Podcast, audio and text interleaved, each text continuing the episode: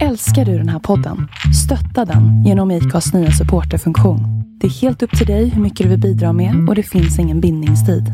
Klicka på länken i poddbeskrivningen för att visa din uppskattning och stötta podden. I'm Sandra, and I'm just the professional your small business was looking for. But you didn't hire me because you didn't use LinkedIn jobs. LinkedIn has professionals you can't find anywhere else, including those who aren't actively looking for a new job but might be open to the perfect role, like me. In a given month, over 70% of LinkedIn users don't visit other leading job sites. So if you're not looking on LinkedIn, you'll miss out on great candidates like Sandra. Start hiring professionals like a professional. Post your free job on linkedin.com/people today. Hey, it's Danny Pellegrino from Everything Iconic. Ready to upgrade your style game without blowing your budget? Check out Quince. They've got all the good stuff shirts and polos, activewear, and fine leather goods, all at 50 to 80% less than other high end brands. And the best part? They're all about safe, ethical, and responsible manufacturing. Get that luxury vibe without the luxury price tag. Hit up quince.com slash upgrade for free shipping and 365 day returns on your next order. That's quince.com slash upgrade. Many of us have those stubborn pounds that seem impossible to lose, no matter how good we eat or how hard we work out. My solution is PlushCare. PlushCare is a leading telehealth provider with doctors who are there for you day and night to partner with you in your weight loss journey. They can prescribe FDA-approved weight loss medications like Wagovi and Zeppound for those who qualify. Plus, they accept most insurance plans. To get started, visit plushcare.com slash weight loss. That's plushcare.com slash weight loss. Hej kära lyssnare och varmt välkomna ska ni vara till ett nytt avsnitt utav Sveriges mest tongivande podcast. Och vad passar då inte bättre än att vi också har en tongivande gäst som denna gång är ett före detta fotbollsproffs med hela 51 A-landskamper och två gjorda mål för Sverige. Dessutom så har han 187 matcher och 55 gjorda mål i den blåvita tröjan och då pratar vi såklart om IFK Göteborg. Där han vann Svenska Kuppen, Supercupen och även blev svensk mästare 2007. Han blev sedermera också trefaldig rysk mästare med CSKA Moskva samt proffs i holländska AZ Alkmaar och i grekiska PAOK. På planen var han en ständig plåga för sina motståndare och han blygs inte heller att säga vad han tycker vare sig som skribent eller expertkommentator. Eller varför inte i den egna podden Hunden, katten och glassen. Men idag så, kära lyssnare, låt mig nu med största stolthet och respekt välkomna en av vår tids mest folkkära fotbollsspelare, Pontus Wernbloom. Ja, tack så mycket. Det var väldigt fina ord faktiskt. Det, man är inte van vid att höra så mycket fina ord och vilken presentation. Nej, det var väl möjligtvis kan jag tänka mig när du hade spelat match och så ibland så, så var det väl eh, ett och annat kort som delades ut. Ja, man fick ju sällan höra hur, hur duktig man var i alla fall. Utan det var mest folk som gick och skällde på en. Och var det inte de på läktaren så var det de på plan som berättade hur, hur jävla dålig man var. Det kan man väl sakna lite också. Ja, det är ju det som gör en bättre på något sätt. Ja, lite så. Och så finns det ju en viss skadeglädje i det också såklart. För ju fler som skäller på en, desto bättre jobb hade man ju gjort. Va? Exakt, det är ju kvittot. Ja, lite så. Du, jag måste ju naturligtvis börja nu och inleda denna poddstund med dig Pontus med att fråga hur står det till med Pontus Wernblom en dag som denna? Jo, men det är bra tycker jag. Det finns inte så mycket att gnälla på egentligen mer än kroppen då. Som har tagit eh, stryk genom karriären och den har jag fortfarande problem med. Men förutom själva skalet då så känner jag väl en viss harmoni i vardagen. Jag saknar inte fotbollen allt för mycket. Utan jag har hittat ett, tagit mig vidare därifrån väldigt, på ett väldigt bra sätt. Jag är väldigt remote, åker runt mycket. Eh, datan behöver jag egentligen bara med mig förutom familjen då. Så har jag ett väldigt bra liv nu utanför. Mm, härligt. Pontus Anders Mikael Wernblom, född den 25 juni 1986 i Mölndal, men uppväxt i Kungälv. Ja, precis. Ja, det var väl bara på BB där. De har väl inget i Kungälv. Det var därför morsan var tvungen att skynda in dit. Sen blev det ju komarken fram tills dess att jag var 12 egentligen. Och hade det väldigt bra där egentligen. Det var i höghusområde och, och sådär. Men för mig var det perfekt. Vi krigade gårdarna emellan i fotboll och så vidare. Så det var en bra tid att växa upp på 90-talet där ute. Det var lite stök och sådär emellanåt också. Men det var oftast eh, rätt så kärvänligt. Mm. Du, jag måste ju fråga dig eftersom den här podden till stor del handlar om ämnet musik, även om vi ska komma in mycket på din karriär och så också. Men vad är egentligen ditt absolut första minne till musik som du kan komma ihåg från en sån där tidig, tidig ålder? Jag växte upp med en ensamstående morsa som krigade på som undersköterska, så det säger sig självt att eh, ekonomin fanns inte i vårat hushåll när jag växte upp. Eh, framför, kom, kanske blev lite bättre senare när hon träffade gubben när jag var 12, men innan det så var det lite stökigt och, och sådär med just den biten. Men mitt allra första minne på musiken och det har ju morsan att tacka för. Och det var ju när CD-skivorna kom eller när de verkligen fick sitt genomslag. Innan dess hade jag väl typ LP-skivor hemma. Då var det Alibaba och de 70. Men då var jag alldeles för liten. Då var det inte musik. Då var det ju de här sagorna. Vissa kan säkert relatera till det. Som jag lyssnar på. Men det första hon köpte i alla fall när vi köpte en CD-spelare då. Det var Cornelis Vreeswijk samlade. Och det har ju egentligen, jag vet inte om du såg det när du kom in här, men han står ju på altaret där borta. Det är ju fortfarande husguden number one får man väl ändå säga här. Så han har ju betytt mycket och det var framförallt det albumet, kommer jag ihåg, det var ett samlingsalbum. Det var väl fem, sex skivor och på den ena skivan då, då var det ju rätt lättsmält för en sex och sjuåring att lyssna på brevet från kolonin, mördar-Anders och så vidare va. Jag har tappat två framtänder för jag skulle gå på händer när vi latchade charader så när morsan nu får se mig får hon spader. Jag skrev det i någon krönika här om veckan när jag skulle betygsätta de inmarschlåtarna i Allsvenskan. Jag skrev för bladet så skrev jag att det påverkar mig. Det var ju som extra syskon liksom polare Per och de här. Och, ja, det har betytt mycket och det är väl egentligen mina första minnen eh, av musik och det är väl den typen av musik jag konsumerar mycket idag också får jag väl ändå säga. Mm. Man får ju ändå säga att musik är ett ämne som berör oss alla människor på ett eller annat sätt. Ja, verkligen. Sen är jag sån att jag lyssnar på musik mest. Innan lyssnade man ju alltid på musik, men sen podcastarna har kommit eh, in i vardagen får man väl ändå säga. Så är det väl det jag konsumerar på daglig basis mest. Vet, när jag sitter i bilen eh, och så vidare och så vidare. Men sen kommer det alltid en fredag och man tar sig en pilsner liksom. Och det, då är man inte långt ifrån att dra på sin playlist. Och det hurras ju inte högt här i huset ska jag säga. Eh, då familjen är väldigt mainstream och lyssnar väl på det som pumpas ut i radion mest. Och, ja, det är ett ständigt krig här hemma. Mm, som på planen. Ja, Förutom att här hemma får jag vika ner mig rätt så ofta med tanke på att de är tre mot en dag och för att behålla någon form av harmoni här hemma i huset så drar jag väl på mig hörlurarna då om de ska hålla på och lyssna på sin skit. Mm. Det är hustru Nina här som är den stränga domaren. Ja, jo absolut. Med henne orkar jag väl stå emot rätt mycket. Det är barnen snarare när de Fan pappa, nu ska du lyssna på din skit igen och du vet. ja. Det är hemskt att de kallar den eh, typen av musik jag lyssnar på för, för dålig musik kontra eh, Einar och allt vad de lyssnar på. Mm. Känner igen det där. Ja. Du, eh, utan att du ska få avslöja någonting nu, men var det svårt för dig att välja ut två låtar tills idag? Nej, det var det inte. Det var rätt så givet. Jag, som jag sa till dig, så fort man dricker, man blir på gott humör eller att man ska dansa in fredagen, man tar sig en bärs med en polare eller hemma för den delen med familjen så, så är det ju alltid en go-to-låt jag har. Eh, som faktiskt har kommit på senare också för den är inte så gammal. Men sen har du ju några gamla. Nu vill jag inte fastna helt i det svenska heller, så jag har gått på, på utländskt också som ändå betytt en hel del eh, på senare tid får jag väl ändå säga. Mm. Du, eh, vi ska backa tillbaka lite grann till eh, människan Pontus eh, Wernbloom. Var det självklart för dig att du skulle bli fotbollsspelare när du var liten? Nej, det var det inte. Alltså, det är klart att man har den drömmen, men sen är jag rätt cynisk. Och det har väl varit min styrka som spelare också, att jag insåg mina begränsningar rätt snabbt och vad jag kan bli och hur jag ska bli det och så vidare. Så jag var rätt bra på att lägga om. Lägga om. Jag, var storväxt, kom upp i division 2, jag var 14 bast. Okej, här kan jag inte dribbla. Men jag är fortfarande stor och fortfarande rätt teknisk. Men okej, men jag behöver lägga till med något annat element. Och då blev jag rätt så hård för. Jag var tvungen att bli det, annars hade jag inte klarat mig där. Eh, mot de vuxna män. Det var ju 30-åringar som hade spelat i allsvenskan och så som jag spelade med då.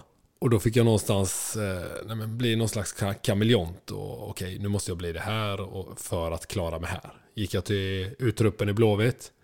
Okej, vad behöver jag lägga till med här? Jag behöver kanske slipa på tekniken ännu mera här. För det hårdföra har jag, det är skrivet tills inte tappa.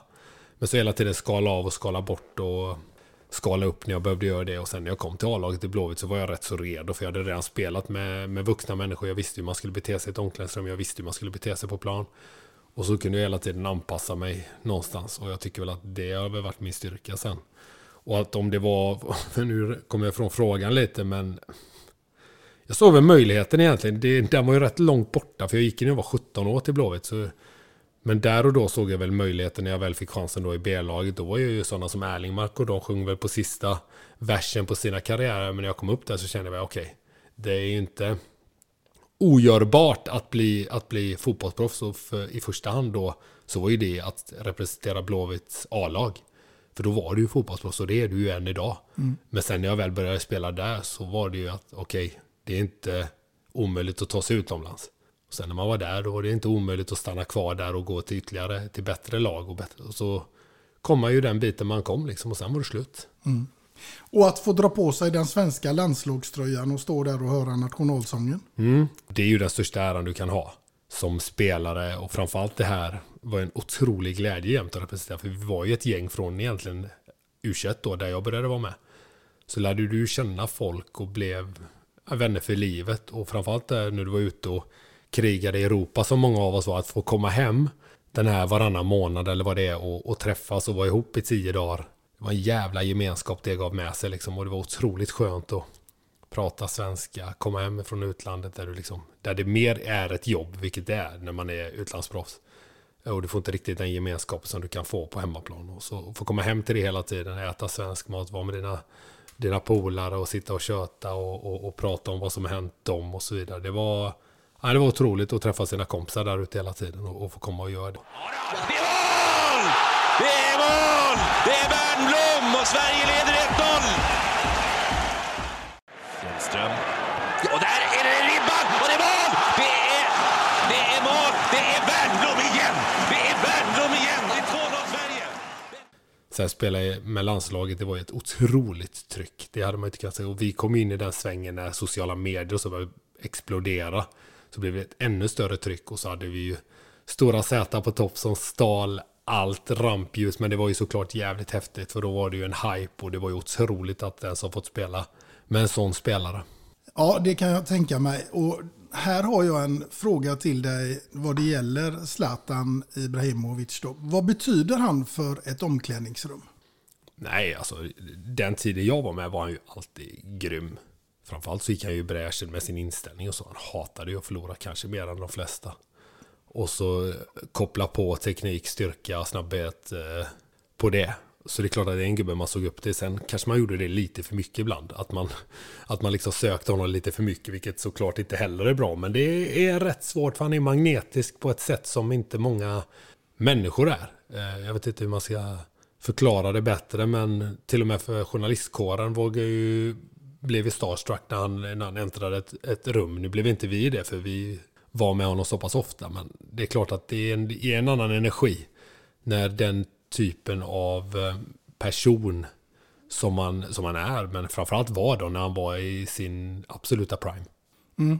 Jo, men den här stora stjärnan, men hans professionalism, gick den att märka att den var mer än någon annans? Ja, så här var han man... typ den som stannade kvar ute ja, på planen? Nej, men det fanns det ju de som gjorde mera och, och längre och så, men han har väl hela Alltså genetiskt, alltså allt det där liksom, alltså miljö som man har växt upp Allting har ju format honom till den han är. Och, och sen är det ju givetvis det man glömmer och det som inte man, för det är ett jävla jobb bakom. Men det har ju vi andra också lagt ner. Sen absolut så har ju han kanske gjort det lite bättre och allt det där och har en annan han är liksom 1,97 men är snabbast i, i laget. Alltså kvickast och bäst teknik. Den har han inte fått. Men visst, eh, en viss genetik är det i fotboll, men framförallt så har ju han tränat sig till allt det här fantastiska som han, som han är. Och det är väl det som man bara kan imponeras av, liksom. Och det var väl det man gjorde. Sen är, har han ju givetvis tränat mycket mer än mig, för han är mycket bättre än vad jag är. Så man kan ju, men man kan ju nå sin, jag vet inte, när man når sitt tak, det är omöjligt att veta, men jag tror väl att jag själv hade aldrig kunnat bli lika bra som han. Nej, men eh, Pontus Wernbloom, du lyckades ju väldigt bra under hela din karriär också, för den ledde ju dig ut eh, från de allsvenska arenorna till x antal länder där du blev professionell fotbollsspelare. Ja, precis. Och det hade väl eh, rätt mycket att göra med att det var rätt... I början var det rätt tufft. Framförallt steget från Sverige till Holland. Det var första sex månaderna på bänken, försökte anpassa mig, tyckte att alla var så jävla bra. I det laget jag kom till, det var eh, mästarna i Holland på den tiden och det var... Det var ett jäkligt bra lag jag kom till. Så då tänkte jag, okej, okay, hur ska man greja detta? Men till slut då så fick man chansen och där någonstans handlade det kanske rätt mycket om att ta den också. Eh, för jag var rätt bra förberedd, även om jag hade det tufft så väntade jag på chansen och när den väl kom då, de hade investerat pengar i mig och tid i mig så den skulle ju någonstans komma för det är ju som vilket företag som helst, de vill ju ha avkastning på sin investering. Och så sålde man spelare och då var det min tur i ledet och då gäller det att du förberedde och ta den och det gjorde jag. Men sen därefter så blev det ju många herrans år i Ryssland och sådär och det har ju att göra med att man kunde prestera på en hyfsat hög nivå i alla fall. Men där och då så, ja men jag lärde mig mycket under den tiden men det var inte mer än att jag ska inte säga att jag tyckte att det var svinroligt. Visst, man träffar väldigt mycket vänner och allt det där. Men det är helt annorlunda nere på kontinenten kontra vad det är hemma i Sverige. Eh, för där var det alla för, för sig själva ändå. Trots att du är ett lag så är det väldigt så individuellt. Du är, du är fem in i mittfältare. Två, tre kan spela. Eh, två kommer sitta på bänken och då är det med näbbar och klor. Liksom. Hemma är det på gott och ont lite, lite mindre konkurrens eller lite mindre sådär. Eh, så man fick slå sig fram och det var ju bra liksom. Det var väldigt så. Jag tog inga fångar där direkt. Nej, Nej det, du lyckades väl där. Du, vi ska återkomma till det eh, senare Pontus, för vi ska backa tillbaka lite grann till ämnet musik. Och då tänker jag att nu ska vi kolla lite grann hur eh, Pontus hade reagerat om han hade fått befinna sig på en öde ö i ett helt år. Och han får bara ta med sig en enda platta. Den är rätt enkel för mig tror jag. Jaha. Och det skulle väl vara The Killers första album tror jag. Nu är jag dålig på namn på det heter, men hade det absolut varit. Det är mm. inget snack om det. Save some face. You know you've only got one. Change your ways while you're då hade du klarat dig på en öde Ja, jag tror det. Sen så tror jag att det hade blivit tråkigt vilket album man än hade tagit med sig efter en stund. Men ja, för att eh, ta ett album som ändå har ett visst antal bra låtar, kanske inte två, tre, utan det är ett fantastiskt album. Mm. När det kommer till det här med ämnet musik så tänker jag också att när man spelar fotboll och sådär så är det inte helt ovanligt att man kanske har någon låt man vill eh, tagga igång till inför någon match. Hade du någon sån särskild låt? Nej, jag gick rätt, rätt så jobbigt inför matcher. Jag var så jävla nervös. Trots att vill jag kanske inte visa det, men då vill jag inte heller inte prata med någon. Men så tur var drog jag, drogs jag med, eller vi drogs med varandra, jag och Rasmus Elm under många herrans år ute i Europa. Så, och vi båda var väl sådana, vi gillade ju att gå runt och snacka. De flesta satt ju med hörlurar på eller, eller sådär och var inne i sitt. Men vi gillade ju att sitta och köta lite mer för att, tror jag, båda två egentligen, att avväpna varandra och få ner nervositeten lite. Att låtsas att det här är inget, det här är precis som vanligt som att vi sitter innan träning och pratar. För att jag gillar inte det här att, gå in i mig själv eller sådär. Fan, det, det gör man ändå. Och man är, jag tyckte det alltid var jobbigt. Eh, lite prestationsångest sådär. Så det var ett rätt bra sätt att koppla bort vet, musik och så. För då kunde du bara fokusera på matchen någonstans. Och det var så nej, det vill jag inte göra. Kanske lite i bussen innan. Men framförallt då när man satt i omklädningsrummet så var jag då ville jag gå runt och köta lite med de som, som gillade det och, och, och sådär. Mm. Jag läste nämligen det någonstans att du hade sagt att du alltid har varit sjukt ångestdriven när du har spelat. Mm. Ja, otroligt. Jag har aldrig njutit av en match. Så inte. Utan det är, det är först efteråt. När man, eh, ja förhoppningsvis då att resultatet har gått rätt väg. Annars så njuter du inte heller. Eh, men framförallt då efteråt kunde det vara riktigt jäkla skönt. Liksom. Ah, fy fan, men det var nog mer lättnad än glädje. Eh, och så var det hela karriären, varenda match jag spelade egentligen. Till och med träningsmatcher, sjukt nog. Där kunde man kanske ha lite lugnare approach, men annars så, nej, det var tungt. Och det är, det är rätt skönt att vara av med det faktiskt. Mm. Jag kan tänka mig att dagens spelare i eh, IFK Göteborg lär ju spela med en hel del ångest. Ja, och det är väl det som vi i våran podd försöker belysa lite med våran erfarenhet. Att det blir inte enklare när det går sämre. Folk, du vet det här vi kunde ju gå på stan och fika rätt mycket på det när vi var hemma första vändan, eller jag på att säga. Men då gick det ju bra och då är det ju, livet är ju så enkelt då när det går bra, resultaten går din väg. Och sen finns det ju en baksida. Ibland kan det ju gå dåligt. Jag har själv varit på båda sidorna. Och då är det inte roligt, utan det enda du går runt och tänker på är hur dåligt det går. Och så ska du försöka... Ja, så, man själv är ju inte så, kanske så bra som när det går bra och inte så dåligt som när det går dåligt. Och det gäller att hitta det. Men det är rätt svårt när man blir påmind hela tiden. Nu blir killarna påminna om det nonstop. Eh, så man försöker dra ner det lite, dra ner, inte förväntningarna, men så att de... För att de ska kunna prestera så gäller det att de hittar tillbaka och fan, jag är inte så här dålig. Vi är inte tre torskar dåliga, utan vi är ju bättre än så här. Och så tränarna hjälper till där och det är ett ledarskap som måste till och putta dem i rätt riktning. Liksom. Jag hoppas att de har det. Mm. IFK Göteborg har ju ett eh, DNA som eh, innebär eh, att man ska vara bland de bästa i Sverige. Mm. Och när jag tittar på dagens eh, IFK så känns det lite grann som att man har tappat det DNA. Kanske inte bara ute på planen utan faktiskt ja. även i organisationen.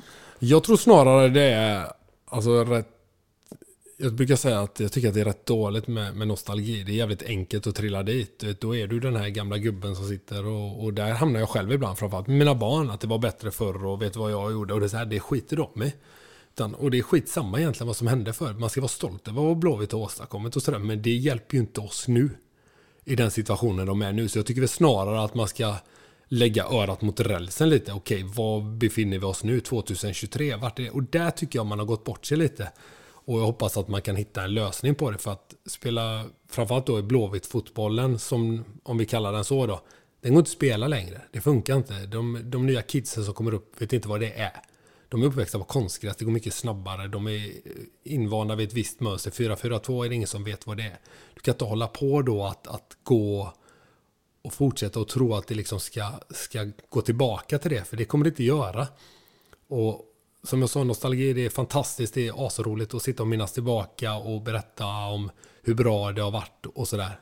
Men det hjälper oss inte nu om vi ska, om vi ska tänka så. Då. Och där tycker jag att man måste, de har mycket att jobba med och jag hoppas att man hittar det, en lösning på det och kan hitta någonting nytt. Sen behöver inte det här nya vara att man blir historielösa för den. Så man ska vara stolt över sin historia. Jag menar, det är väl bara Malmö nu som har claimat att de har fler SM-guld. Vi säger så så blir alla nöjda och glada. Kanske inte de från Malmö, men eh, man ska vara stolt över det. Men det kan inte också vara det enda. Vi behöver någonting nytt att vara stolt över. Liksom.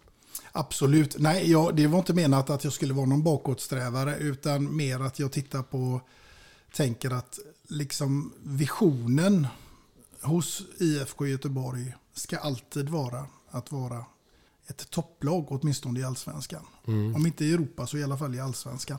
Oavsett om vi spelar 4-4-2 eh, eller om vi förhåller oss till det som är modernt och gäller idag. Nej, jag håller med dig givetvis. Eh, sen är ju får man ju förhålla sig till någonstans till hur det ser ut idag. Och då är man ju just nu ett bottenlag och ingenting tyder väl på att man ska vara någonting annat. Så det är klart att börjar du då tänka, fan förr var vi ju jävligt bra. Så bra ska vi vara hela tiden. Fast där är vi inte nu. Utan visst, vi vill ju dit. Men det kan också vara en rätt lång väg. Eh, det kan gå snabbt också. Men man behöver, man behöver ändra någonting. Man kan liksom inte gå i de här, eller köra de här gamla hjulspåren som man har gjort. För att det kommer bara ta oss, tror jag, ännu längre bak i, i utvecklingen av vad det fotbollen är idag. Och mm. jag hoppas verkligen någonstans att man kan, att man hittar en, att man hittar en annan väg. Sen behöver inte det vara att man gör en, en U-sväng liksom. Utan men hitta hitta, fan, det går inte. Det vi gör nu är inte tillräckligt bra. Vad är det vi gör för fel? Och vi gör exakt samma som vi gjort alltid. Och nu sparkade de Stare, inkom två nya tränare och gör exakt samma sak och förväntar sig ett annat resultat. Och då blir jag så här, ja fast så då var det ingen idé om, om vi inte försöker på någonting annat. Och hjälp spelarna, hjälp de här nya spelarna som kommer in att, att prestera på en nivå. Jag tycker inte att man gör det riktigt.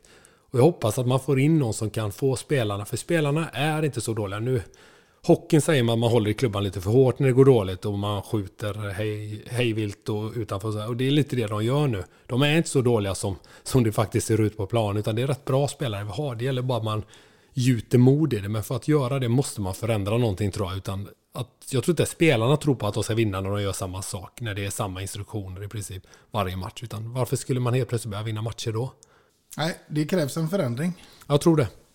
Vi hoppas på det eh, Pontus. Ja, det gör vi också.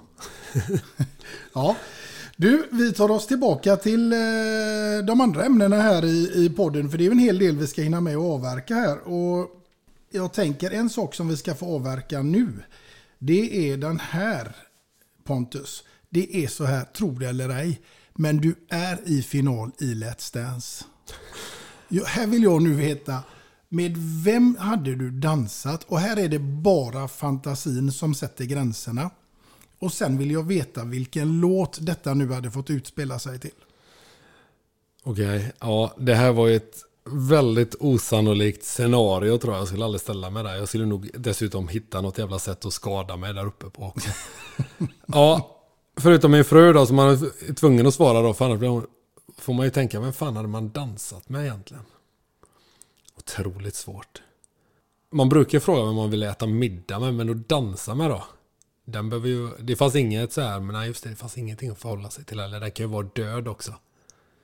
Ja, ja det kan Ja, vara- men då får det ju vara Cornelis, dra honom på en sväng om, va?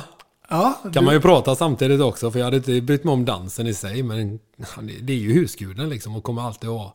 Eh, Jag ska avslöja för dig att du kommer att få en middagsgäst sen också. så ja, vad eh, bra. Men då kan jag dansa med Cornelis, han kan få komma på middagen sen med, men om, då kan vi ta bort honom därifrån i alla fall. Nej, jag vet inte vem annars det skulle vara. Eh, jag är uppväxt på vä- 90-talet, så det är klart Pamela Anderson eller Pamela Lee som hon hette efter en sväng där hade inte varit dumt heller. Men du får det bara var- välja en nu. Ja men då tar jag ju Pamela då, men då tänker jag Prime 90-talet, där när man själv växte upp, när jag hade en sån poster på, på väggen där hemma. Från någon jävla tidning där, du vet. Ja. Det var lite... Ja, ja. Det var inte så PK på den tiden. Då kunde, kunde en tioårig grabb ha en sån, så det kanske man kan idag med. Min grabb har inte där nere har jag sett. fall. Inte vad jag vet. Nej, inte Han vad kan- du får vet. kolla under, kolla under sängen, han kanske har grejerna där. Jag vet inte. På min tid hade man Samantha Fox.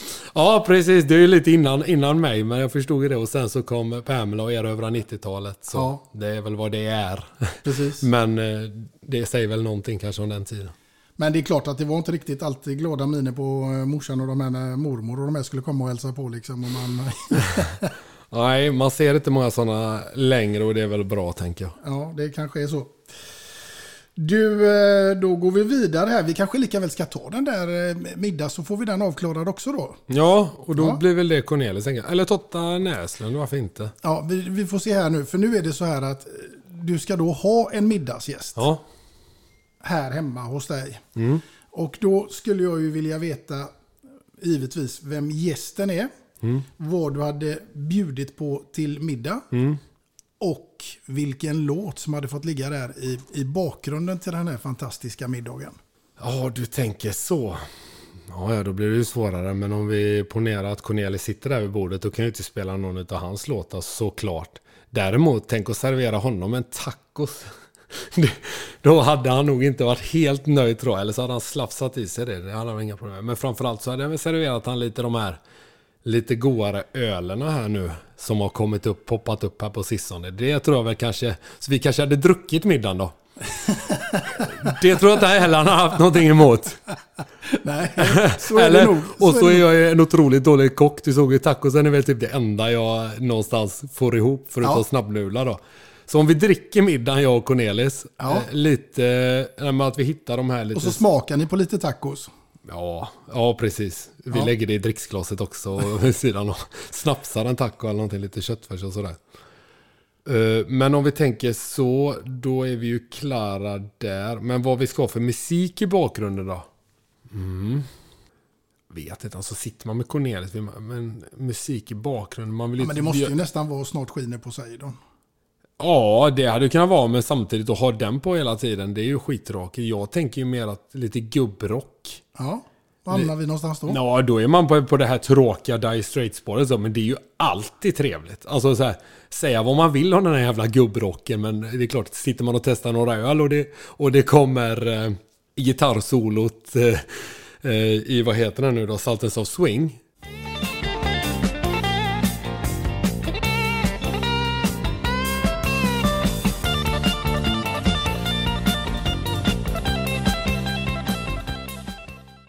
Tror jag till och med att, att Cornelis skulle dra på mungipan även om det är jävligt mainstream och lättsmält sådär. Men Ja. man är ju inte så...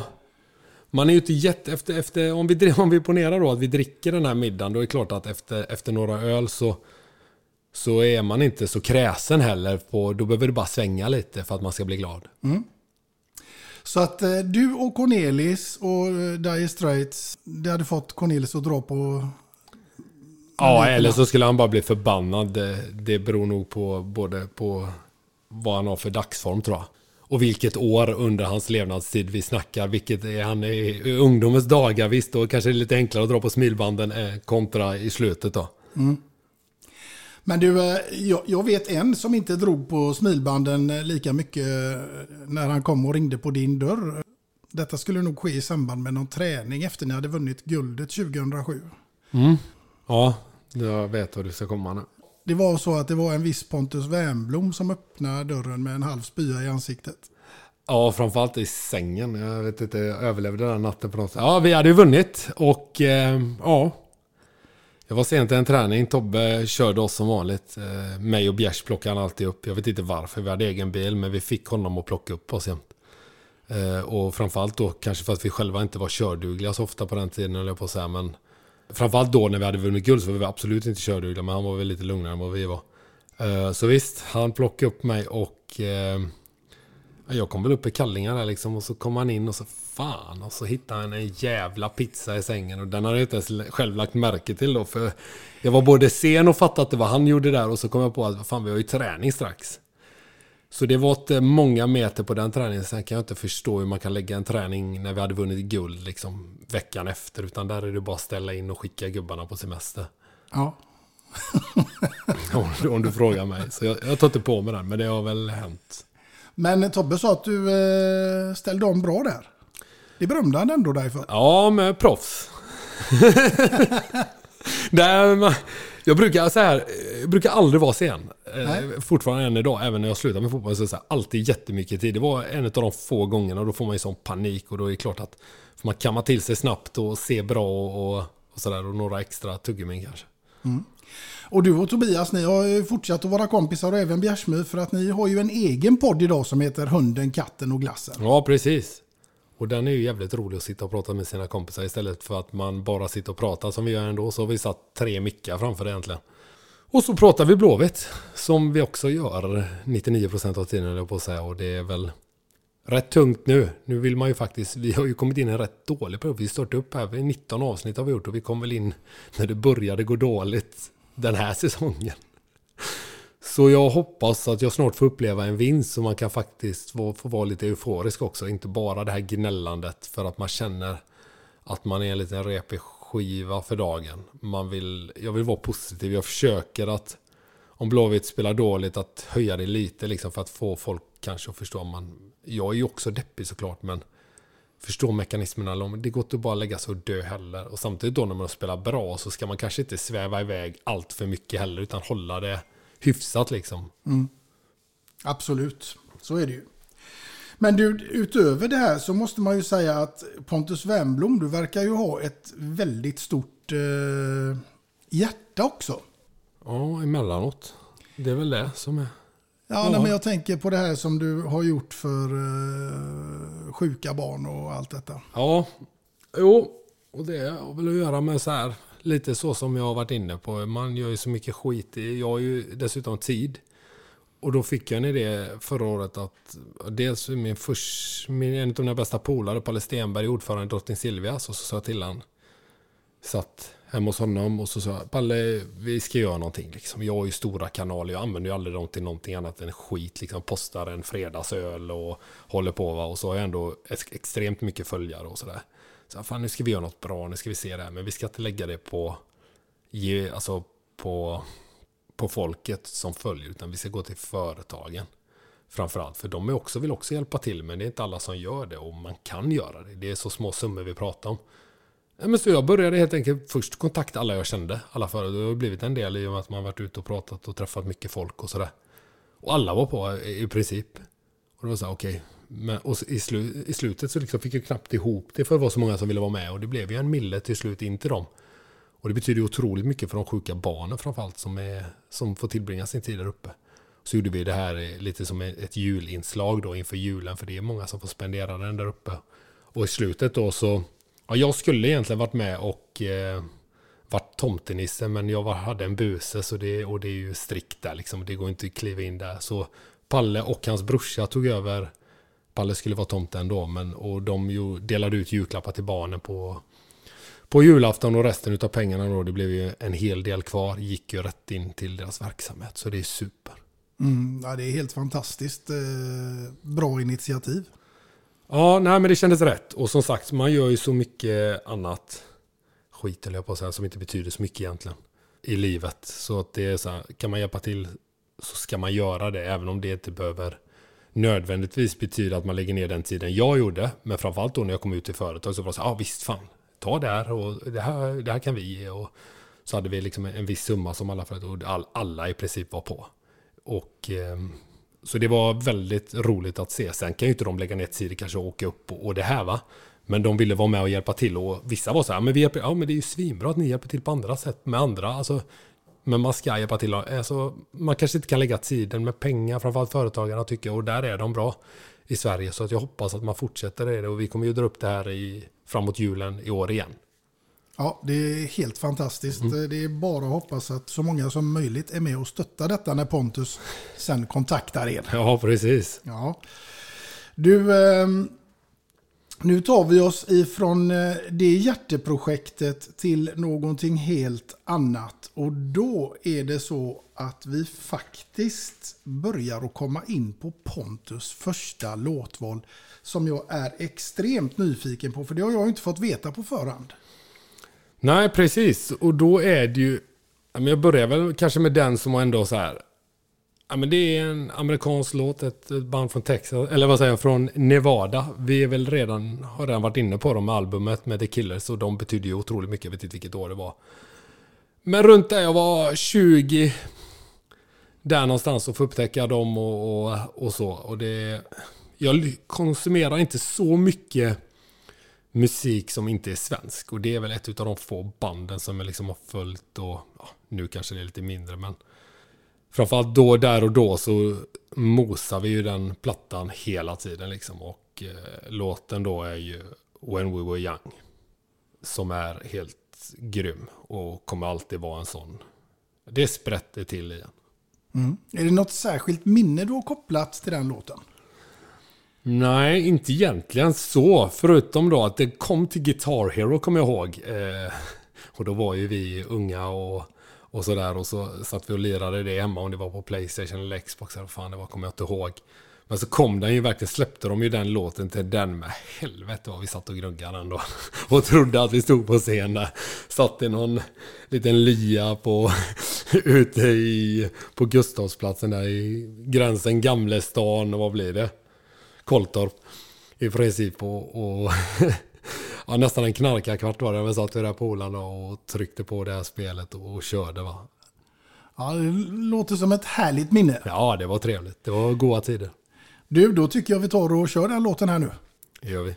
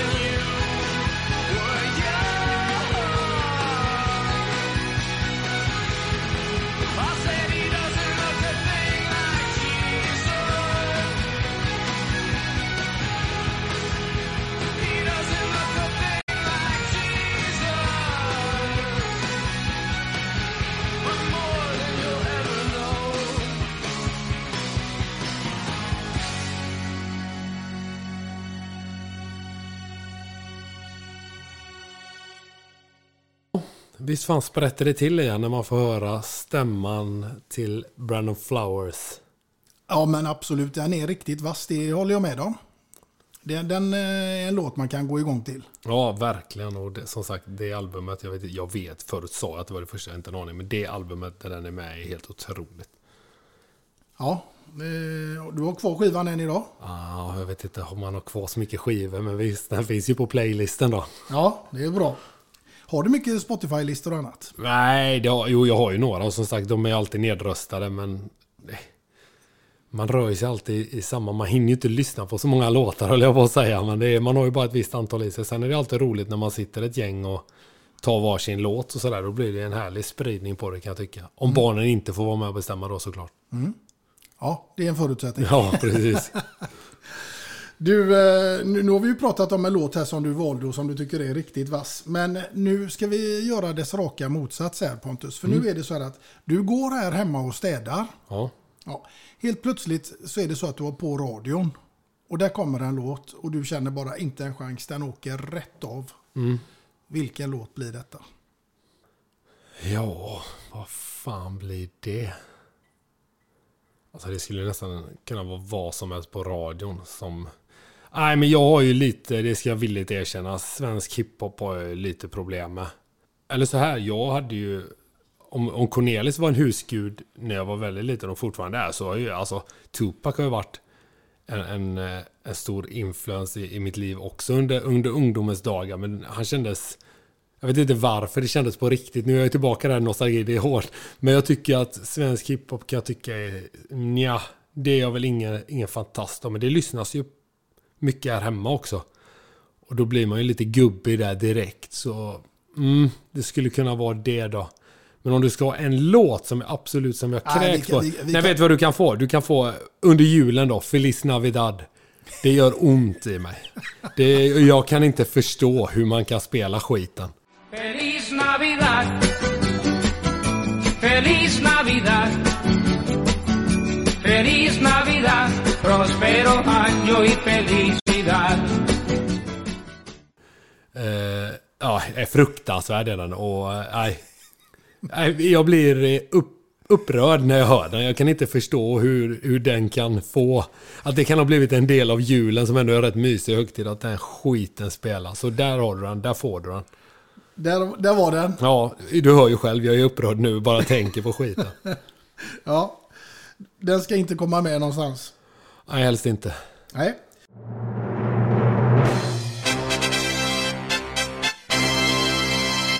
Och det betyder ju någonting som heter fem snabba till Pontus Wernbloom. Det har du fått tidigare kanske vid något tillfälle.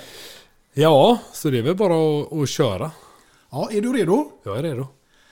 Vara bäst bland de sämsta eller sämst bland de bästa? Vara bäst bland de sämsta får det bli då. En månad dygnet runt i AIK-tröja eller äta surströmming till middag i en vecka? Nej, surströmming hade jag nog grejat. Det är nog ingen, så här. Det är väl ingen favorit, men det hade jag nog grejat. Ja, det hade du grejat. Ja. Ja. Åka Vasaloppet med Leif och Billy eller cykla Vätternrundan med Leif GW? Vätternrundan med Leif GW givet. Den var given. Ja. Vara programledare för Paradise Hotel eller Naked Attraction? Åh du. Nej men, eh, nej ja, Paradise Hotel det är väl bara att kasta ur sig någonting. Det finns liksom, det är pest eller kolera. Ja.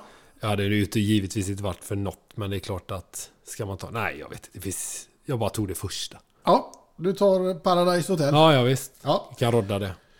Kung i baren med Magnus Uggla eller Främling med Carola? Kung i baren med Magnus Uggla. Det var inte så svårt. det här. Nej, för helvete. Han har ju en, en humor i sina låtar som också är eh, jävligt bra. liksom. Jag lyssnade mycket på honom när jag var yngre. Gick i samma klass faktiskt som Björn Gustafsson, komikern och skådespelaren. Han, han avgudade Magnus Uggla och det blev att man fick lyssna mycket på det och det är ju bra liksom. Ja, det är det. Otroligt. Du, eh, det var inte så svårt med de här fem snabba. Nej, Hey, I'm Ryan Reynolds. Recently, I asked Mint Mobile's legal team if big wireless companies are allowed to raise prices due to inflation. They said yes. And then when I asked if raising prices technically violates those onerous two year contracts, they said, What the f are you talking about, you insane Hollywood ass? F- So to recap, we're cutting the price of Mint Unlimited from $30 a month to just $15 a month. Give it a try at mintmobile.com slash switch. $45 upfront for three months plus taxes and fees. Promo rate for new customers for limited time. Unlimited more than 40 gigabytes per month. Slows. Full terms at mintmobile.com. There's never been a faster or easier way to start your weight loss journey than with PlushCare. PlushCare accepts most insurance plans and gives you online access to board-certified physicians who can prescribe FDA-approved weight loss medications like Wigovi and Zepbound for those who qualify. Take charge of your health and speak with a board-certified physician about a weight loss plan that's right for you. Get started today at plushcare.com slash weight loss. That's plushcare.com slash weight loss. plushcare.com slash weight loss. Even when we're on a budget, we still deserve nice things. Quince is a place to scoop up stunning high-end goods for 50 to 80% less than similar brands. They have buttery soft cashmere sweaters starting at $50, luxurious Italian leather bags, and so much more. Plus, Quince only works with factories that use safe, ethical, and responsible manufacturing. Get the high-end goods you'll love without the high price tag with Quince. Go to quince.com slash style for free shipping and 365-day returns. Since 2013, Bombas has donated over 100 million socks, underwear, and t-shirts to those facing homelessness. If we counted those on air, this ad would last over 1,157 days. But if we counted the time it takes to make a donation possible, it would take just a few clicks. Because every time you make a purchase, Bombas donates an item to someone who needs it. Go to bombas.com slash ACAST and use code ACAST for 20% off your first purchase. That's bombas.com slash ACAST, code ACAST. Millions of people have lost weight with personalized plans from Noom, like Evan, who can't stand salads and still lost 50 pounds. Salads, generally, for most people, are the easy button, right? For me, that wasn't an option. I never really was a salad guy. That's just not who I am. But Noom worked for me. Get your personalized plan today at Noom.com. Real Noom user compensated to provide their story. In four weeks, the typical Noom user can expect to lose one to two pounds per week. Individual results may vary. Nu kanske det är några däremot utav dina forna lagkamrater, eh, medspelare eller motspelare som får passa sig för att du känner ju väl till sagan om Snövit och de sju dvärgarna. Mm, precis. Mm. Och där finns det ju sju karaktärer. Som är kloker, toker, trötter, butter, glader, blyger och prosit. Mm. Nu Pontus så ska du få välja någon till varje karaktär här som passar in. Och då tänker jag att vi börjar med kloker. Ja, den är ju nog svårast då med tanke på det forumet, de forumen jag vistats i. För det finns ju inte så många som hade klarat sig utan att spela fotboll kanske. De hade, det är inte många högskolepoäng i, i den gruppen, men kloker. Skulle det vara någon som jag skulle säga klok, ja det är Rasmus Elm då. Rasmus Elm. Ja, skulle jag säga är den som är nog så här, ja, men han är klok och eftertänksam och sådär. Liksom han är, nej, Ja. det skulle vara han. Ja. Vi tar oss från Rasmus Elm och Kloker till dess raka motsats och då hamnar vi ju hos Toker. Ja, och det är ju någon som alltid håller på. Det är väl klart att... Ja, det är ju någon med, som har mycket som det spritter i kroppen på. Det skulle ju kunna vara på mig själv givetvis, men det, det är nog lite för... Nej, men Stefan Silakovic var ju alltid rolig liksom och det hände grejer och, och sådär. Så nej, han, han absolut. Det skulle kunna vara. Stefan Silakovic, allmänt kallad för Sella, får den. Ja, alltså. precis. Han kan få den. ja. Då tar vi oss från Sella och Toker till Trötter. Ja, man får väl slänga sig med lite så här household name här nu då. En trött jävel. För jag måste tänka vad som kommer sen. Jag ser på ditt papper den. Det är glad, det blyger och prosit sen. Nej, nu har vi efter, efter Trötter så har vi Butter. Ja, men den är rätt enkel. Med trötter, det ska vara någon trött jävel. då. Ja, men Bjärs är ju inte... Han ser ju inte... Han utstrålar inte energi, så mycket kan vi väl säga. Han är jävligt rolig på alla sätt och vis, men det är klart att det är ju ingen energiinjektion man kör in i, i armen när man, när man stöter på honom klockan 08.30 när man spelade fotboll. Det är, det är sällan han liksom dunkar upp dörren och här kommer jag, utan det är gamnacken och, och, och sådär. Så nej, Bjärs är, han är trött liksom. Ja, Bjärs får den. Ja, det får han. Ja. Då tar vi oss från Trötter till uh, Butter. Det är Ja. inte heller så himla roligt. Nej, men det är väl Sebastian Eriksson då. Det är en... eh, Kanske inte så... Jo, han är ju butter också och deppig och sen kan han ju svänga till att bli tokare också. Men det är nog... Jag vet inte. De skulle behöva kolla upp honom givetvis. Och det tror jag han säger om mig också. Det, jag tror att vi har lite liknande eh, personlighetsdrag eller störningar, hur man nu vill säga det. Eh, Så han får den. Ja. Då tar vi oss eh, från Butter och Sebastian Eriksson till Glader. Uh, ja, då är det nog, givetvis någon som är väldigt glad. Eh, det är ingen i Blåvitt för dagen tror jag inte, men någon som är glad och uppåt och håller skenet. Om vi ska ta någon i, i Blåvitt då, eftersom att jag tror det är mest där man tänker kanske på mig och, och sådär. Så, Ta landslaget vem du vill. Ja, landslaget. Men, ja, men det finns många glada, vad ska jag säga?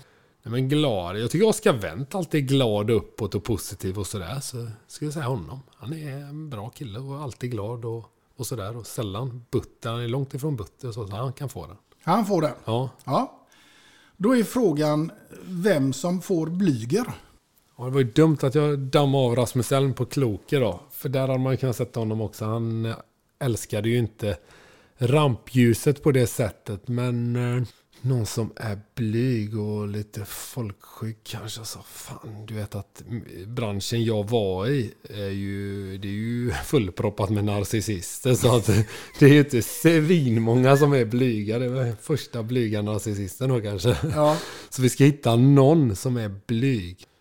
Nej men en som, men blyg, en som jag, ah, fan det här är svårt alltså.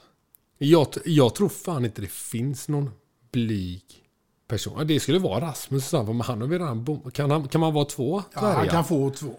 Ja, ja, precis. Då får han det. Han får den. Ja. Ja. Prosit då.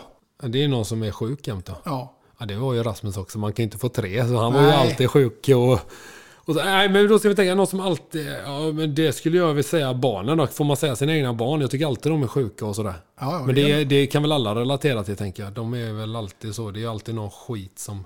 Det går om och vartannat va. Tar den ene hem något så kommer den andra med det efter någon vecka. Den andra blir, och så är man inne i snurran liksom. Och så är man själv där. Mm. Och jag själv var ju rätt så, kanske inte sjuk, men jag var ju betydligt bara skadad i fem år här nu. Mm. Men du, nu vill jag att du ger mig en manlig version på Snövit då.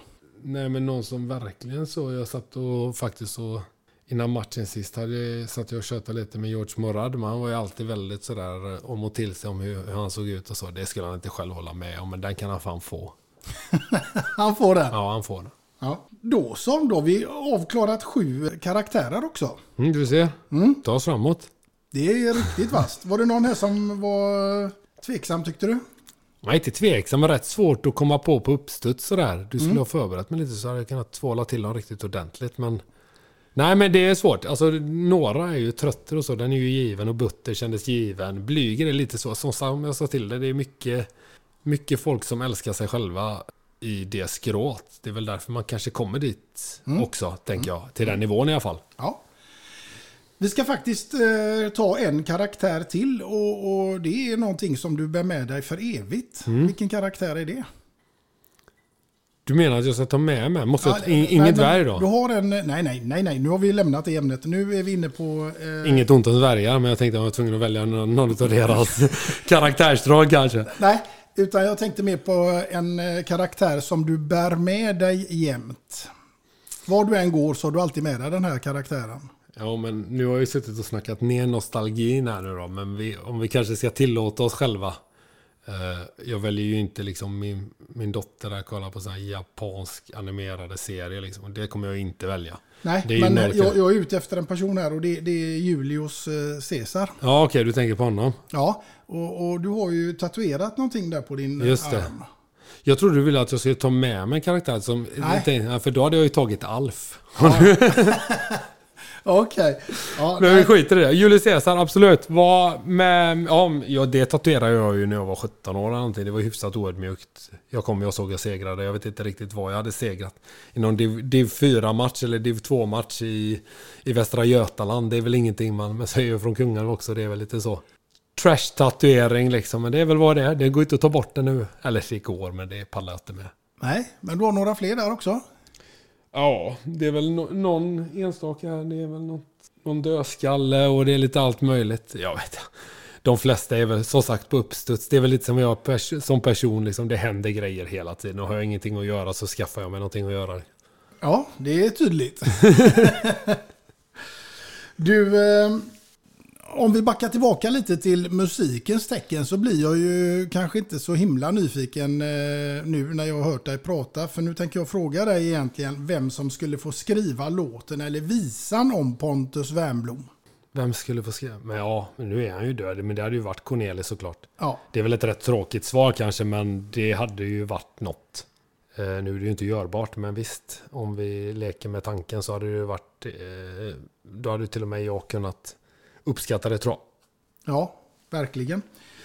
Du, eh, det är inget dåligt val. Det är hur man än vänder och vrider på det. Cornelis är Cornelis. Ja, precis. Och det finns väl eh, få som kan mäta sig med honom i, den typen av att skriva en visa kanske. Ja. Jag hörde dessutom från Tobias Hysén att du eh, gärna kör turistens klagan på alla fester. Ja, ja det gjorde jag jämt. Eh, från det att jag kom upp i A-laget. Det börjar väl egentligen med att man alltid får ställa sig upp när någon form av inkil. När du gör din första match efter matchen när du är med laget så får du, måste du ställa dig upp eh, och sjunga eller dra ett skämt. Och för mig där fick jag sjunga Turistens klagan och sen så följde det med till varenda lagfest, varenda fest på Kamratgården när hela, hela Kamratgården med personal och allting var samlade. Så satt vi där och gungade med och jag skrålade. Och det har väl något. Det är ju en fin låt också. Det sjunger några ungar på Karl Johan De låter starka och fina som bara ungar kan Själv är jag bakom lås och bom på mitt hotell En kväll bak barrikaden, en vanlig kväll Och det finns ju en låt till som man alltid körde, eh, åtminstone när det var pyttipanna och SM-guld. Vilken var det? Knörda in, tänker jag. Ja, okej, ja absolut, visst är det så. Men den är väl lite svårare text på kanske, även om man kanske ska kunna den när man är från Göteborgstrakten. Men den är lite svårare för den unga publiken tror jag. Ja, det är det nog. Du, sen satte du ju betyg som sagt var på alla de allsvenska lagens inmarschlåtar. Och det här är ju ganska intressant. Just det. Grejen var så här, det var ju rätt svårt när de sa det. Så jag var så här, inte motsträvig, men jag sa okej, men då får man ju sätta upp vissa premisser för det. För att det går ju inte... Visst, jag tycker till exempel att Djurgårdens är grym när 20 000 djurgårdar, då är det ju någonting. Men det är ju inte låten i sig, utan då är det ju liksom själva kulissen, alltså själva eh, stämningen på arenan. Och du kan ju inte jämföra dem med Varberg liksom, utan då satte jag mig helt sonika ner och lyssnade på dem med hörlurarna. Och då vart ju vissa låtar kanske inte fullt så bra som man, som man tänkte sig innan, varav Djurgården då fick lägsta betyg. För det kändes mer som, som jag skrev där, att det var jungfru, jungfru, kär där. Eh, lite mer åt det hållet. Ja. Och det var det enda jag kunde tänka på. Och sen blev ju kanske Malmö då, som också ett jävla tryck på sina arenor. Eller på sin arena blev ju också så här, ja okej, det var ju inte så bra heller. Men ja, framförallt Blåvitt och Kenta håller ju fortfarande hög klass bara som låt, tycker jag. Vi såg hur du halta, vi såg hur du sprang med tårar på kinden och hjärtat i brand. Med längtan i bröstet du stod där och sa Snart skiner Poseidon och Blåvitt står kvar. Bara som låt. Ja, och sen skrev jag också med Hammarby har ju kanske att göra med att jag är ju svag för den typen. Jag gillar ju när musiker är på riktigt. När man känner svärtan i dem. Alltså, Eh, jag var inne på det lite med svenska hiphopen, men att man... Man vill vara att, jag vill att känna att det är på riktigt någonstans och det tycker jag väl att man gör med Kenta i, i den låten framförallt. Just idag är jag stark, just idag mår jag bra. Jag förs framåt av kraftiga vindar. Just idag är jag stark, just idag mår jag bra. Jag har tro på mig själv, på min sida. Jag har väntat så länge på just denna dag. Och det är skönt att den äntligen kommer. Men även i, om man vill gå tillbaka till Tupac och de här, de var ju, de, det var ju på riktigt det där de sjöng om liksom, och, och allt det där. Sen visst, vissa låtar är väl vad det är, men man kunde i alla fall känna med musikerna. I Sverige är det också så. Alltså, jag kan ju, många utav artisterna, jag vet inte varför, jag, jag dras till, till dem med ett mörker. Cornelis är ju en utav dem. Kanske den största. Eh, det var ju Ted Gärdestad och allihopa. Liksom. Det finns någonting där. Mm. Eh, vilket adderar ett lager som inte går att addera om du verkligen inte mår piss på riktigt. Liksom. Jag vet inte hur man ska förklara det så, men det är någonting som jag tycker om och det är väl även jag själv som personlighet. Jag är ju... Min fru säger ju det ibland, jag är ju alltid glad. Men sen kan jag ju också trycka på något sånt där en höstdag, eh, lyssna på en jobbig låt liksom, och då kan jag tycka att det är fan, det är skönt. Det kan också vara jävligt skönt att lyssna på sån musik emellanåt. Absolut, absolut. Min eh, musikaliska hus, husgud är eh, Lars Winnerbäck. Mm. Även om jag gillar eh, Cornelis också Mm, givetvis. mm, Men, men eh, man har ju alltid en husgud på något sätt. Nej, och där finns det ju också, han har ju också låtar som är antingen så är de otroligt spralliga uppåt och nu jävlar, nu ska vi ta hela sommaren här och vi, våren är här och sen så kommer det ju en mareld på det som är så deppig att man eh, liksom, och det, jag gillar det när det finns eh, lite olika där, att det inte bara är glatt hela tiden. Det är ju kanske The Killers på ett annat sätt. Det är lite mer uppåt musik. Men jag vill ha den, vissa låtar behöver man ha också. Ja, nej men jag är nog inte så mycket åt hans uppåtmusik utan det är nog mer de här eh, Söndermarken och Mm. men liksom Precis. texterna är ganska viktiga. Är de det för dig också? Ja, ja, otroligt. Det är väl, jag skulle säga att det är viktigare än själva musiken i, i mångt och mycket. Eh, och det, nej, det skulle jag absolut säga att det. Mm. Du, eh, jag måste ju naturligtvis fråga dig, för du, du har säkert fått den frågan hundra gånger, men om du skulle få plocka ut det absolut bästa minnet ifrån hela din fotbollskarriär, vad blir det? Nej, det kommer alltid vara när vi vann SM-guld med, med Blåvitt. Det var... Dels var vi i början av våra karriärer. Vi var liksom... Flög upp bland molnen mentalt. Eh, man var inte alls så cynisk som man kanske blev senare, som jag berättade om. Och tråkig, men då var man liksom... Då var bara the sky the limit på något sätt. Och så var ju hela Göteborg oförlöst på grund av hur dåligt det hade gått så länge. Och så lyckades vi vinna rätt osannolikt egentligen. För det var inte många som hade tippat, inte vi själva heller kanske. Men så blev det eh, ändå, ändå bra liksom. Så det var, nej, vi var... Det var någonting alldeles extra för oss eh, och för hela stan. Och de skulle behöva det igen. Och eh, just nu ser det inte ut så, men det är ju det man går och hoppas på. För då kommer det bli ännu galnare för de som får uppleva det. Och framförallt för folket då, som har väntat ännu längre. För de behöver ha framgång. Man behöver det i en sån här stad. Mm. Ja, ett SM-guld är ju ett SM-guld. Ja, verkligen. Och för våra karriärer och för där vi var och för hela stan betyder det otroligt mycket. Och för klubben också att studsa tillbaka. För då hade man ju också den här, lite som det är nu, att man hade sin historia. Och, men det spelar liksom ingen roll om du inte är bra. Nej. Om du liksom inte kan bära upp det om det var bra. Jag menar, Gårda vann SM-guld också. Man vill inte att det ska gå så långt, men Blåvitt har en historia där ska man vara otroligt stolt över. Man får, det är också ett ok ibland för oss att bära den historien, tror jag. Mm. Jag har faktiskt ett starkt minne av eh, när du spelade din sista match eh, innan första eh, proffsvändan. När du blev avtackad på eh, Ullevi. Just det. Det var, eh, det var mäktigt även för oss på läktaren kan jag säga. Så då kan jag bara föreställa eh, mig hur det var att stå där nere. Ja, ja, det är ju något helt annat. Det var ju det man spelade för, liksom de känslorna. Och det är det som vi pratade om lite innan, att det kan ju variera så mycket då, där Blåvitt är just nu och spelar. Man lider ju med dem.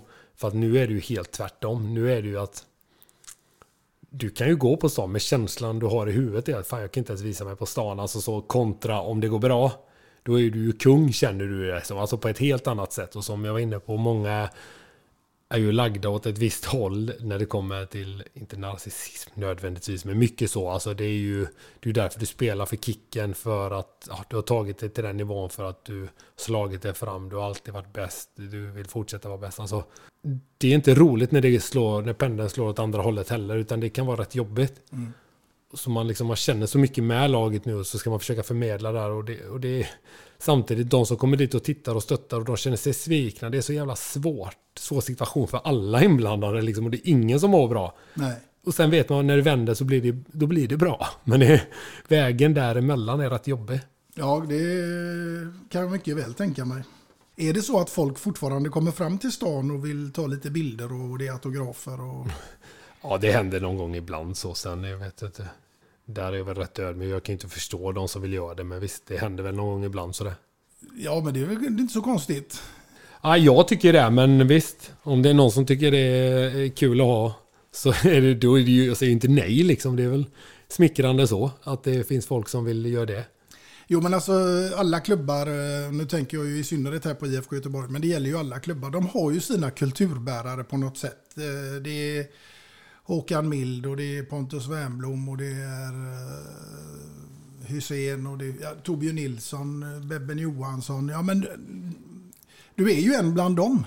Ja, jo absolut. Alltså det är ju, tycker ju inte jag själv att jag är så överhuvudtaget. Sen vill inte jag, jag är inte så mycket för det här att folk ska, alltså det är väl, det är väl smickrande så, men jag, jag, jag bryr mig inte om folk inte vet vem jag är eller inte kommer ihåg mig. Jag är så här, som jag sa innan, lite med nostalgi, det är trevligt och sådär och gå så, men jag vill hitta på roliga saker nu. Jag behöver inte känna att jag är, jag hade väl kanske inte suttit här med dig ifall jag inte hade varit känd inom situationstecken men det hade inte gjort mig så mycket om jag inte hade spelat in det här heller. Jag hade inte dött liksom. Jag hade hittat på något annat och kanalisera min energi på så. Så jag, jag behöver inte vara det. Sen visst, det är väl folk som kommer fram emellanåt och det är väl roligt. Men jag hade inte dött om ingen gjorde det heller. Det är inte så att jag hade känt att nu måste jag göra någonting. Det kanske man kan tro då när jag håller på med de här podcastarna och, och sådär. Men det är väl mer för att jag tycker att det faktiskt är roligt än att jag vill vara relevant. Sen kan man ju givetvis, vet jag ju om att vi kan dra lite fördel av det om man säger så. då, Med tanke på att jag har stora kanaler. Men det utnyttjar jag ju samtidigt till något bra nu också vid jul och, och sådär. Men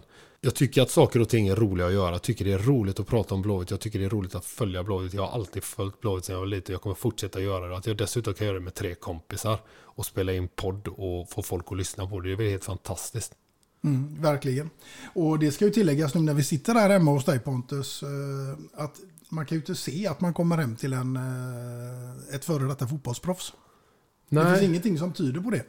Ja, vad skulle det vara? Ett fotbollsmål i köket eller vad tänkte nej, du? men jag tänkte det är ju folk som har uppe massa priser och annat. Och... Ja, nej, jag, det sjuka jag hittade, jag vann ju en gång faktiskt årets mittfältare.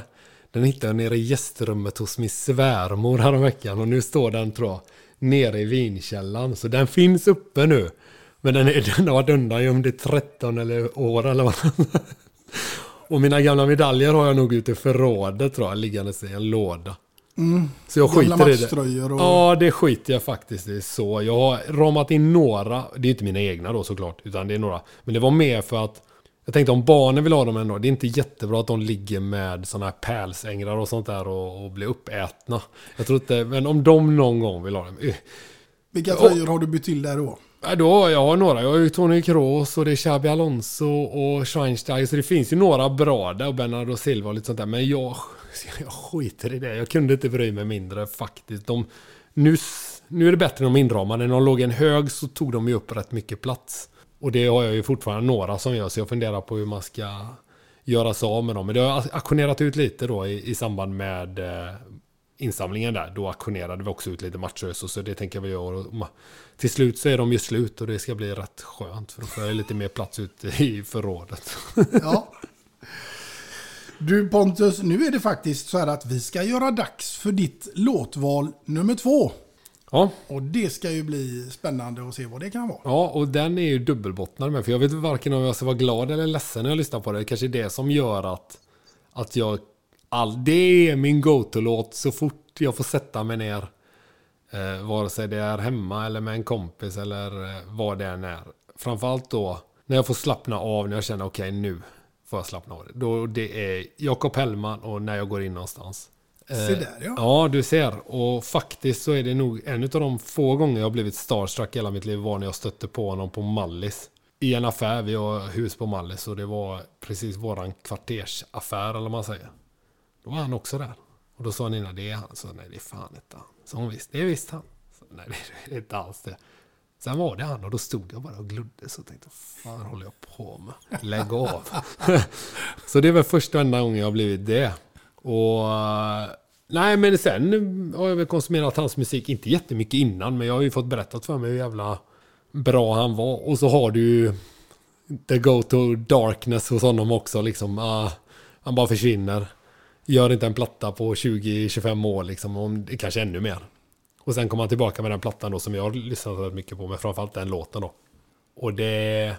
Upp, musiken kanske är lite uppåt, men det finns ju, och det kanske är lite igenkänning där också att visst, jag är jävligt utåt och så, och extrovert på många sätt, men jag kan också...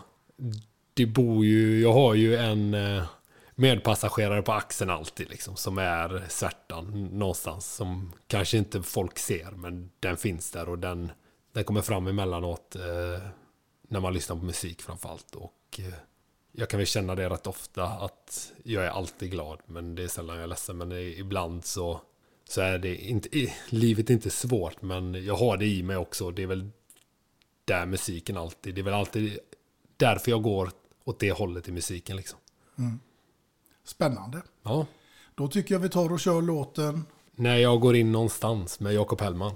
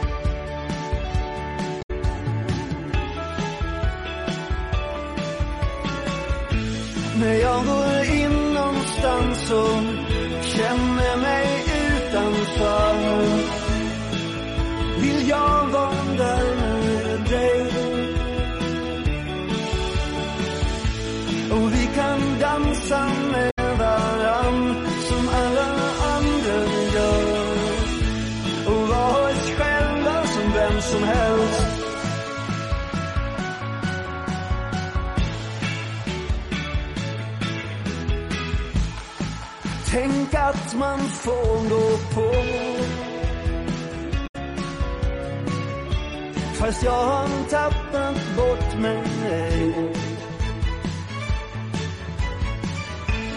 Har jag sträckt mig för att nå dig? Tills jag glömde bort vad det gällde.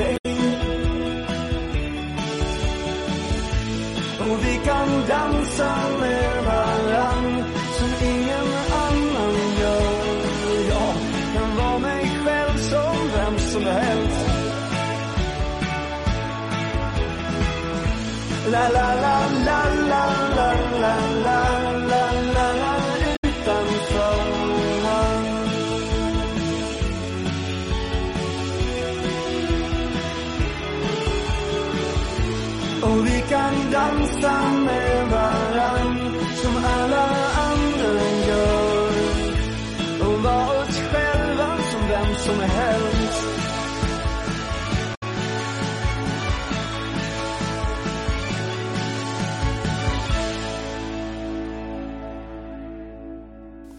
Ja, Jag, jag får vara ärlig där Pontus och säga att jag har aldrig hört den här låten.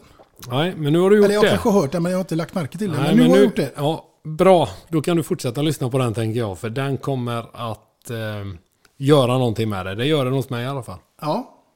Är det någon särskild bira man ska ha när man lyssnar på den? Nej, en med procent.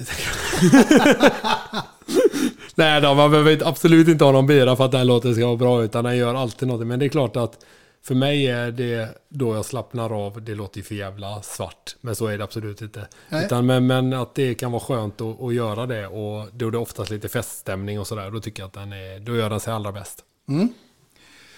Jag får ge den en chans Gör det. på mina spellistor.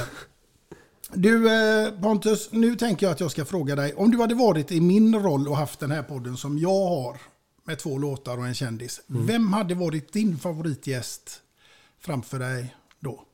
Oj, nej men jag tror att du skulle ta, nu vet jag inte hur household name det är, men eh, jag nämnde han tidigare, Palle Stenberg, grundare, bland annat en av grundarna till Nudie Jeans. Där skulle du, det är en jävla gubbe med energi och, och rolig, bra livshistoria och allt det där om man skulle bjuda på det, men det tror jag.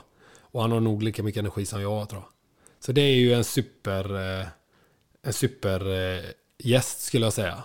Ja, vad bra. Då får du eh, hjälpa mig med Ja, en ingång jag. där. Det löser jag.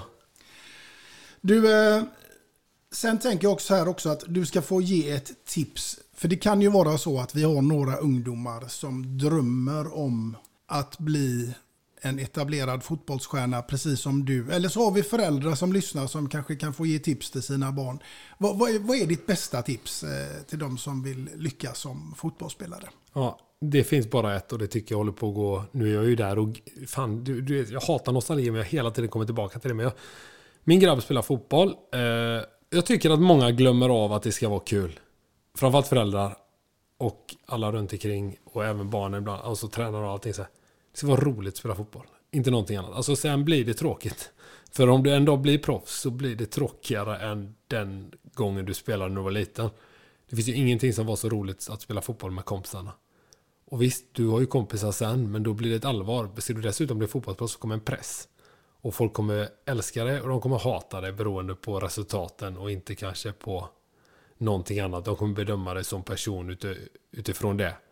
Så ha roligt medan det varar då. För att sen är det inte roligt. Du kommer kunna tjäna massa pengar och så som givetvis kommer kunna få dig att ha roligt efteråt. Men det är inte heller hela grejen. Utan njut och passa på att ha roligt medan det varar. Det låter jävligt tråkigt men framförallt då att föräldrar och, och ledare och sådär hjälper till att så att ungarna ska ha roligt. För de flesta blir inte fotbollsspelare men de ska få med sig någonting annat. Så. Och framförallt de som blir det då. Att de har haft roligt den tiden. Att det inte bara blivit ett par jävla maskiner utav barnen. För det tycker jag att man någonstans håller på att skapa det här nu. Det är väldigt mycket drillande. Eh, och barnen ska själva få fatta sina egna beslut. Det ska inte, tränarna kan ledsaga dem och ska göra det. Men det får inte bli för mycket heller bara för att den moderna fotbollen är så. Nej, jag håller fullständigt med dig. Det ska vara roligt och det ska inte vara som det ibland kan bli när man går och tittar på en allsvensk match idag. Så kan det bli att man känner att, för de många när man tittar på dem, att det här är gubbar som går ut och har en dag på jobbet. Ja, verkligen. Och så är det ju. Och där har du ju också pressen då. Den dagen, ja, men om vi bara går tillbaka till det där Blåvitt där nu, så är det inte roligt för dem att gå till jobbet för dagen. Även om de tycker att fotboll är roligt så tycker de nog inte att det är speciellt roligt för dagen. Eh, med all den pressen och så som kommer. Och det är absolut, man ska tänka på det. Ha roligt medan det är roligt. Och det är egentligen innan du börjar tjäna pengar. För att då kommer med, den, med pengarna så kommer pressen utifrån. Då ställer folk krav på det. Och det är vem som helst på gatan och så vidare. Mm. Att komma från en miljö som du Pontus med en, en eh, tuff uppväxt med ensam eh, morsa eh, och sådär och kanske inte de allra bästa förutsättningarna till att faktiskt lyckas och bli ekonomiskt oberoende. Den omställningen, att, se, att liksom vara på bägge planhalvorna. Ja, den, men den har ju skett under lång tid egentligen. Det började ju från det jag sa. Alltså, jag började, när jag kom upp på A-laget så hade jag gått ur skolan. Eh, jobbade på FC, tränade med Blåvitt på morgonen. Åkte jobba hos styvfarsan som målare på eftermiddagarna. Men det skedde, det, det jobbet hade jag väl bara en månad ungefär. Sen fick jag A-lagskontrakt. Så jag har väl aldrig riktigt varit inne i svängen att jag inte har några pengar. För då fick jag ju pengar till en egen lägenhet, kunde ha en bil. Och sen var det inte så mycket mer, men man behövde ju inte så mycket mer på den tiden heller. Men jag har ju hela tiden varit, och sen så visst, sen fick jag ju mer pengar ju mer jag spelade och sen så helt plötsligt fick jag ett nytt kontrakt och sen helt plötsligt var jag hålla, alltså det, har ju bara flytit i varandra. Men det är klart att man glömmer ju snabbt också. Men det är klart om jag ska återigen gå tillbaka till hur det var när jag var liten. Det var ju inte så att jag var mindre lycklig bara för att vi hade mindre pengar. Jag hade snarare, men det har väl att göra med att jag hade en bra uppväxt ändå. Men visst, jag ser på mina egna barn nu, de har ju inte de problemen jag hade. Jag tror väl att det kan vara rätt skönt för dem kanske. För att det är ju som sagt, det är ju inte många som blir fotbollsproffs och kan livnära sig på sin hobby. Så jag har haft ett, jä- en jävla tur där i livet och, och hela den vägen. Även om jag såklart har kämpat för det så behöver ju vissa bollar studsa stolpe in också. Det har de gjort för mig och jag är otroligt tacksam för att jag har kunnat leva på det. Eh, som jag dessutom har tyckt varit jävligt roligt. Så jag är otrolig flyt men eh, det är klart att jag fortfarande har en, en respekt för pengar. Även ifall det jag som du säger har så jag klarar mig. Jag behöver inte jobba och jag gör väl inte det heller. Eh, så. Men jag har en jäkla tur att jag har kunnat livnära mig på det jag älskar. Och att jag slipper att kämpa för pengarna för att det är väl någonstans det som är skönt att man, vi har i alla fall inget problem. Vi bråkar inte om pengar. Och det gör man om man inte har dem. Det är så jag är uppväxt och det är skönt att slippa den i alla fall för det är en rätt stor anledning till att folk faktiskt bråkar. Mm, verkligen. Pontus, nu har vi kommit fram till ett eh, litet allvarligare ämne här. Så nu tänker jag att jag ska fråga dig vad ordet livskvalitet betyder för dig. Nej men det är väl att någonstans vara med sina nära och kära. Alltså vara med familjen, vara med vänner. Och se att alla mår bra. Det är ju inte alltid man är samlad eller sådär. Men att man känner att fan nu är alla på samma våglängd. Alla, och det kan vara att man bara äter middag hos någon, man grillar, man, har, man, är, man gör någonting ihop. Liksom. Vad, vad det än är med att alla, är- alla är på samma våglängd. Det är ju så sällan det händer. Och så att alla ser ut och i alla fall ser ut att må bra. Det kanske inte alla gör ändå. Men alltså någonstans att man känner att alla garvar. Alla är, ja, men alla är på samma våglängd. Det är för mig. Det händer ju inte så ofta. För att man, alla har ju fullt upp med sitt eget. Eh, även inom en familj liksom. Och, men om man känner att alla, nu mår vi gött liksom. Nu är vi, nu är vi på väg att må riktigt bra här. Det kan jag väl tycka någonstans är fint. Mm, verkligen. Och inte helt lätt i dessa tider då man ständigt blir påmind om hur man ska se ut och vara och äta och allt vad det nu är för något. Ja, verkligen. Nej, men det är väl så, som du säger. Och så framförallt så är alla utspridda på ena och andra. Och så när man väl hittar den. Det är rätt fint i, i livet faktiskt. Och då som sagt, som jag var inne på innan. Då spelar inte pengar eller någonting så mycket roll. Utan det är bara att man hittar det. Dem. Och hittar dem så ofta som möjligt. Det är väl det som livet går ut på kan jag tänka mig. Mm. Du, vi tar oss ifrån livskvalitet till Pontus Wernbloms morgonrutiner. Hur ser de ut? 06.45, går ut, sätter på kaffet, nyhetsmorgon på. Går ner, väcker barnen, går upp. Kollar datorn lite, får iväg dem till skolan och sen, eh, sen har jag väl bokat in någonting. Antingen är det poddande eller så är det någon lunch med någon eller, eller vad som helst. Utan, så tränar jag varje dag rätt. Håller rätt hårt på det liksom. För att få ut, dels få ut lite energi och dels för att jag har en kropp som måste tränas. Mm. Det jag fiskade här efter det var om kaffet var viktigt för dig.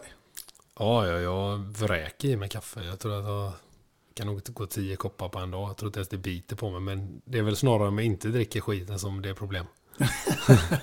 Ja. Det är nämligen så här Pontus att jag tänker att eh, jag ska få bidra med någonting till dina morgonrutiner. Kan ju i och för sig vara på kvällen också och vem vet du kanske rent av kan dricka öl ur den också. Men det är våran eminenta kaffemugg, två låtar och en kändis. Och givetvis har du fått ditt namn ingraverat på baksidan här så alla i familjen ska veta att det här är din och ingen annans. Det här rör de fan inte. Ja, men tusen tack, den var riktigt tjusig. Ja, kul. Den kommer inte frugan röra kan säga. Hon vill ju ha sån här finporslin. Men jag gillar ju det här lite. Man får plats med lite mer i den här med. Rejäl. Exakt. Inte något sånt här finsnickeri som hon sysslar med. Nej. Du Pontus, det har varit en stor, stor ära för mig att få ha med dig här i, som gäst i podden. Kul att jag fick vara med. Ja, och eh, till er kära lyssnare så hoppas jag ju självklart att ni finns kvar och hänger med på nästa avsnitt och vem som sitter framför mig då, det återstår ännu att se. Men eh, tills dess så får ni ha det så bra där ute allihopa. Hej då! Hej med.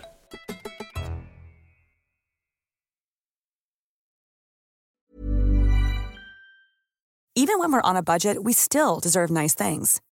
Quince is a place to scoop up stunning high-end goods for 50 to 80% less than similar brands. They have buttery soft cashmere sweaters starting at $50, luxurious Italian leather bags, and so much more. Plus, Quince only works with factories that use safe, ethical, and responsible manufacturing. Get the high-end goods you'll love without the high price tag with Quince. Go to quince.com/style for free shipping and 365-day returns.